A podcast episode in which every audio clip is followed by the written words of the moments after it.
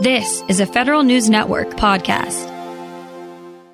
Talk about wearing lots of hats, like Commander of Naval Meteorology and Oceanography, Navigator of the Navy, Hydrographer of the Navy, and that's not all. At the Sea Air Space Conference this week, I caught up with Rear Admiral Ron Piret, who described the 2,600 member operation that takes care of all of the Navy's weather, oceanography, and meteorology observations and analyses. The sea is a challenging environment, no matter what you set sail on or where you are from. Uh, bottom line, uh, the, the environment and the sea get a vote. So certainly our, our first endeavor is that the, the fleet operates safely, but it's more than that. It's really taking our deep understanding of the environment, whether, whether it's uh, in the ocean, in the acoustics and ocean dynamics, or within the atmosphere in the electromagnetic uh, spectrum, if you will, on how we uh, then optimize and employ the fleet, uh, regardless of platform. And that's what we're really about. Safety is the fundamental aspect, uh, but we really build upon that. It's about fleet employment, uh, fleet uh, lethality uh, in the end. And you can understand how surface events and storms and the atmosphere are going to affect the surface of the ocean. Anyone that's ever seen the ocean understands that. How far deep does that go? And how does it begin to affect submarine operations? Yeah, we we have a hashtag, if you will, uh, uh, really, and it, it, means it starts with us. And, and we really uh, look to characterize the environment from the sea floor, the seabed, all the way through the atmosphere to the stars. So, one of the things we also do is we map the stars. That's part of really understanding positioning, navigation, and timing as well. So that's another aspect of what we do, as well as just what you know weather forecasting and dynamics in the atmosphere, but also ocean dynamics. So when you're thinking about things like anti-submarine warfare, you're really talking about acoustics how is sound moving through the ocean? And you really need to understand the ocean to understand that, frankly. But uh, we have six survey ships that are forward deployed around the world where that our civilians meet up with in various locations, and we'll conduct those type of military surveys across the globe in areas of interest. And again, those are state-of-the-art, world-class platforms uh, where we are charting, we are surveying the ocean floor and then we obviously share that with the DoD broadly. And how do you interoperate, say, with NOAA, which also has surface ships doing a lot of measurement, and for that matter, NASA is also doing sur- uh, surface of the Earth measurements and space measurements. There's a lot yeah. of this gathering going on across civilian and DoD. How do you coordinate it all so you're not going over the same ocean bed? I really appreciate that question because I, I do have one more title, and it's the Naval Deputy to NOAA.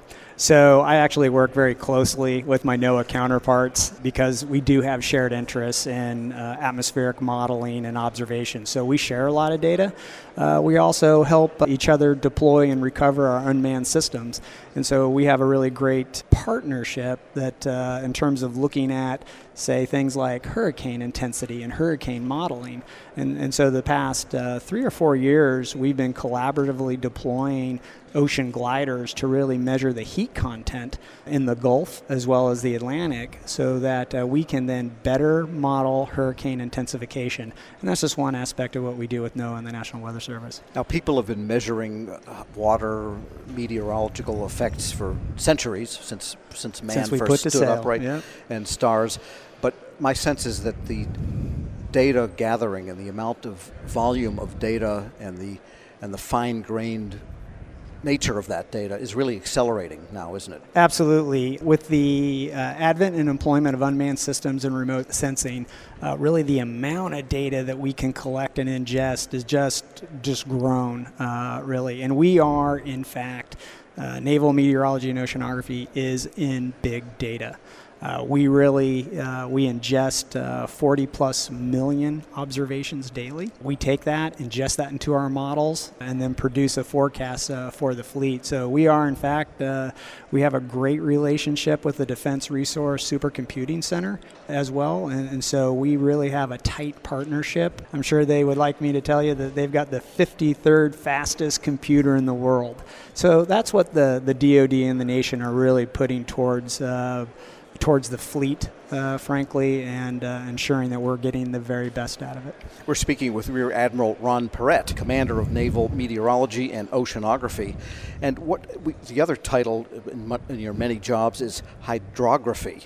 What is that? Yeah, I mean, so it says drawing the water, but that's like a bucket you yeah, draw water. Really, uh, the science of hydrography and really uh, uh, mapping the ocean floor, bathymetry. That's that's how we get to safety of navigation.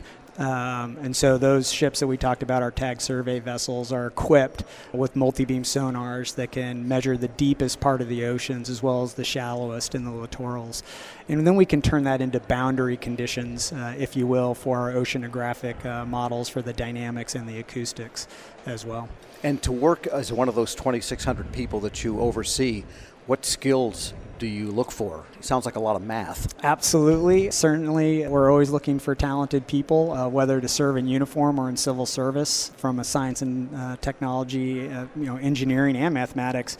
It ranges from uh, physical scientists, uh, oceanographers, geologists. We have uh, the Navy's only operational geology lab. We also folks who specialize in physics, optics, computer science, data management. The list goes on to include all types of engineering as well. And where is it all headquartered? Where are all the big screens? Well, we have a concentration. I'm, I'm my command is headquartered at Stennis Space Center. Down there is the Naval Oceanographic Office is down there, as well as the Naval Oceanography Operations Center is headquartered down there. We have fleet weather centers in the fleet concentration areas in San Diego and in Norfolk. And then we also have our supercomputing and modeling center, Fleet Numerical and Meteorology and Oceanography Center in Monterey, California as well. And last but not least is the Naval Observatory, probably one of our oldest commands that's uh, up on Observatory Circle here in DC that is chartered with positioning, navigation, and timing not only for the Navy, but for the Department of Defense as a whole. I reset my watch every time I drive by there on Massachusetts Avenue. Well, there you go. Clock. Couple of questions. You mentioned the ocean floor. How much left is there? Is there still areas to be mapped and to be learned about? There is plenty of work left to do. Uh, frankly, if I told you a number tomorrow, it'll be a little different. Uh, but uh, you can safely say uh, that uh, having charted to current standards, the best standards, no more than 20%. We've got a lot of work to do in that area, and uh, but we got a lot of partners uh, across the world too. We're also one of the member states in the International Hydrographic Organization that's headquartered out of Monaco, and so we meet with regional experts to figure out what their requirements are and how do we share data across those organizations and countries. And you mentioned you also map the stars. Anything left to learn from star navigation in yeah, this day and age? You bet, right? We we certainly have all grown used to the utility of GPS. And as you stated, you did it on your phone this morning. Well, guess what? That that time that we are a significant portion of national time feeds into that. That supports encryption. That supports your uh, Google Maps. You know that got many people here to the conference today and, and there is still plenty to, to learn. We're continually improving our accuracy and precision when it comes to time, because that really does feed everything else we do, um, not only in our daily lives, but, but really in, uh, in warfare. So, in that sense, NASA and Space Force must also be interrelated enterprises because they've got the look see up there. Well, we have partnerships certainly with Space Force and, NASA, but again, we do the charting of the stars uh, on behalf of DoD, so we share that information and have a lot of uh, interagency stakeholders. And by the way, do they still teach star navigation in the Navy? Yes, they do. As a matter of fact, I think at one point in time they, they thought, well, we got GPS, we have Navstar, you know, we don't need that anymore. But I think that we have found that there are ways to degrade that capability. So celestial navigation is alive and well, both in uh, in all aspects of warfare. So once we're done here, we'll probably take a sight on the sun to make sure that we're we're, we're aligned. So long division and navigating by stars still good skills to have. There's no shortcut on the uh, application of math. We're all dealing with it. Rear Admiral Ron Piret is commander of naval meteorology and oceanography, and I spoke with him at this week's Sea Air Space Conference at National Harbor. We'll post this interview at federalnewsnetwork.com slash Federal Drive. Hear the Federal Drive on demand. Subscribe at Apple Podcasts or wherever you get your shows. Hello, and welcome to the Lessons in Leadership podcast. I'm your host, Shane Canfield, CEO of WEPA, And today I'm thrilled to be joined by Melissa Bradley, the founder and managing partner at 1863 Ventures, an investment company focused on bridging entrepreneurship and racial equity and accelerating new majority entrepreneurs from high potential to high growth. Additionally, Melissa is co founder of Venture Backed Ureeka, a community where small businesses gain unprecedented access to the expertise needed to grow their businesses and has more than 20 years of entrepreneurship, investment, and leadership experience. Melissa, welcome and thank you for being here. My pleasure. Thank you for having me. Who is the first person that you remember looking up to as a leader, and what was it about them that inspired you? So there are actually two people. Um, the first person personally was my mom. Uh, she was a single parent. And what I realized is that she was the leader of our household, but she was also the leader of our community. Um, she was a staunch advocate for children's rights in public schools, making sure that we got a quality education. She was a staunch advocate around rights for renters. Um, we were not in a financial position that we actually ever owned a home, uh, but she made sure that people who lived in various types of housing we were in regular housing.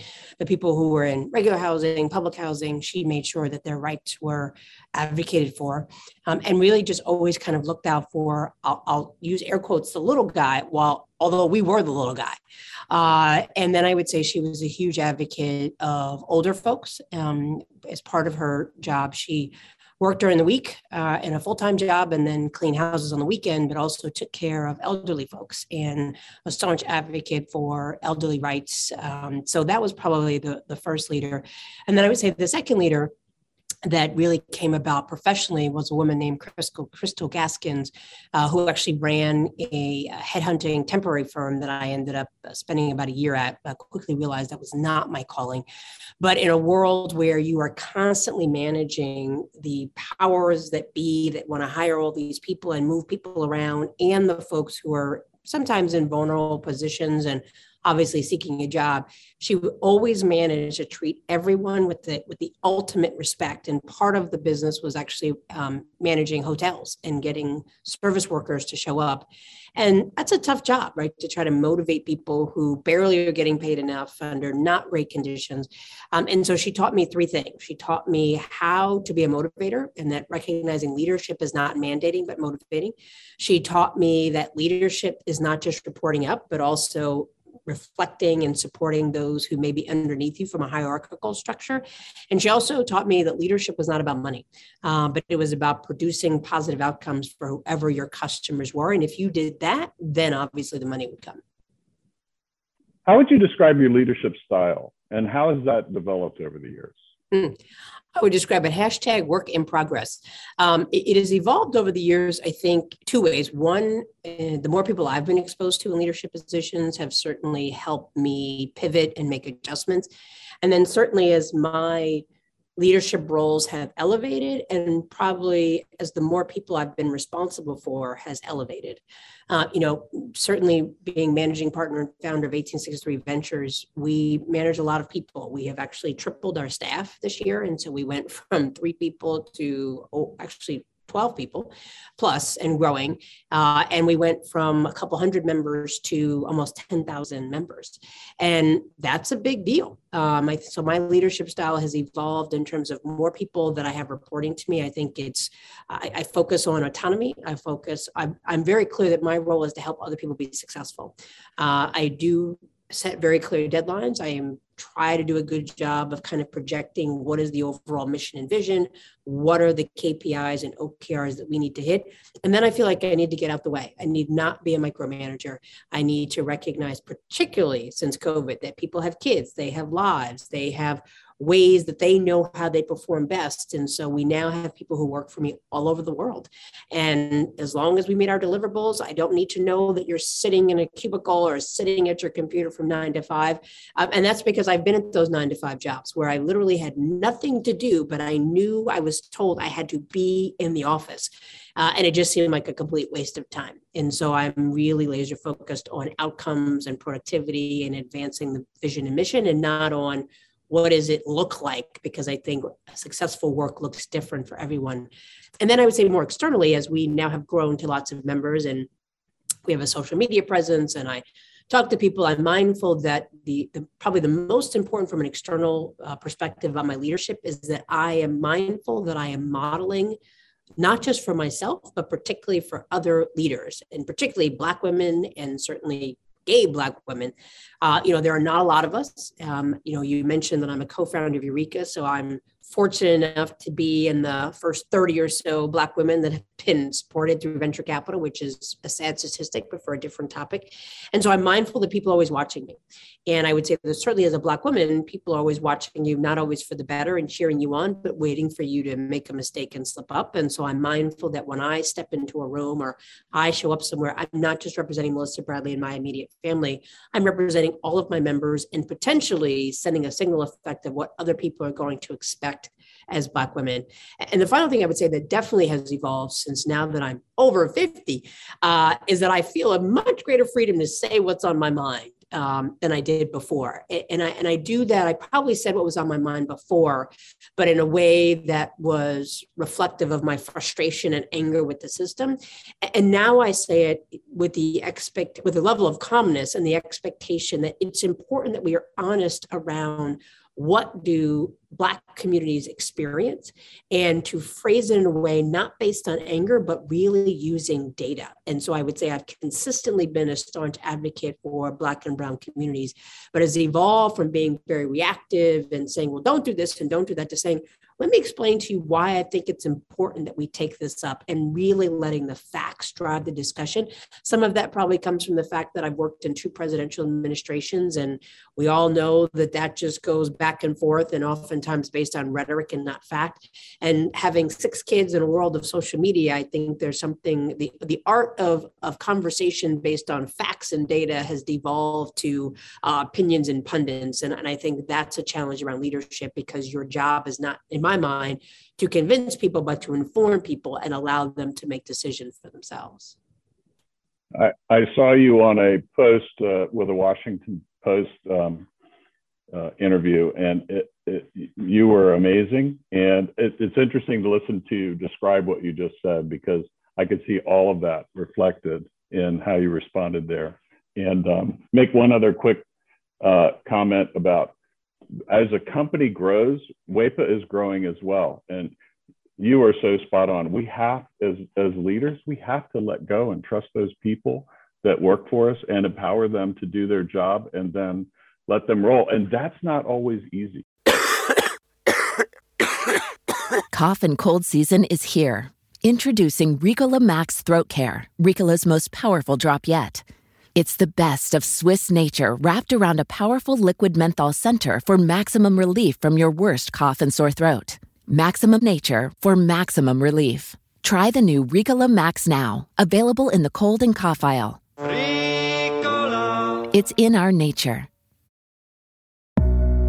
A financial plan isn't just about money. It's about what matters most to you, like protecting your family, supporting your community, and building a legacy for future generations. At Northwestern Mutual, we start with a conversation about the life you want to live now and years from now. Whether you're paying down debt, saving for college, or planning for retirement, we have an eye on your bigger picture. Get access to our financial expertise at harlem.nm.com. The Northwestern Mutual Life Insurance Company, headquartered in Milwaukee, Wisconsin.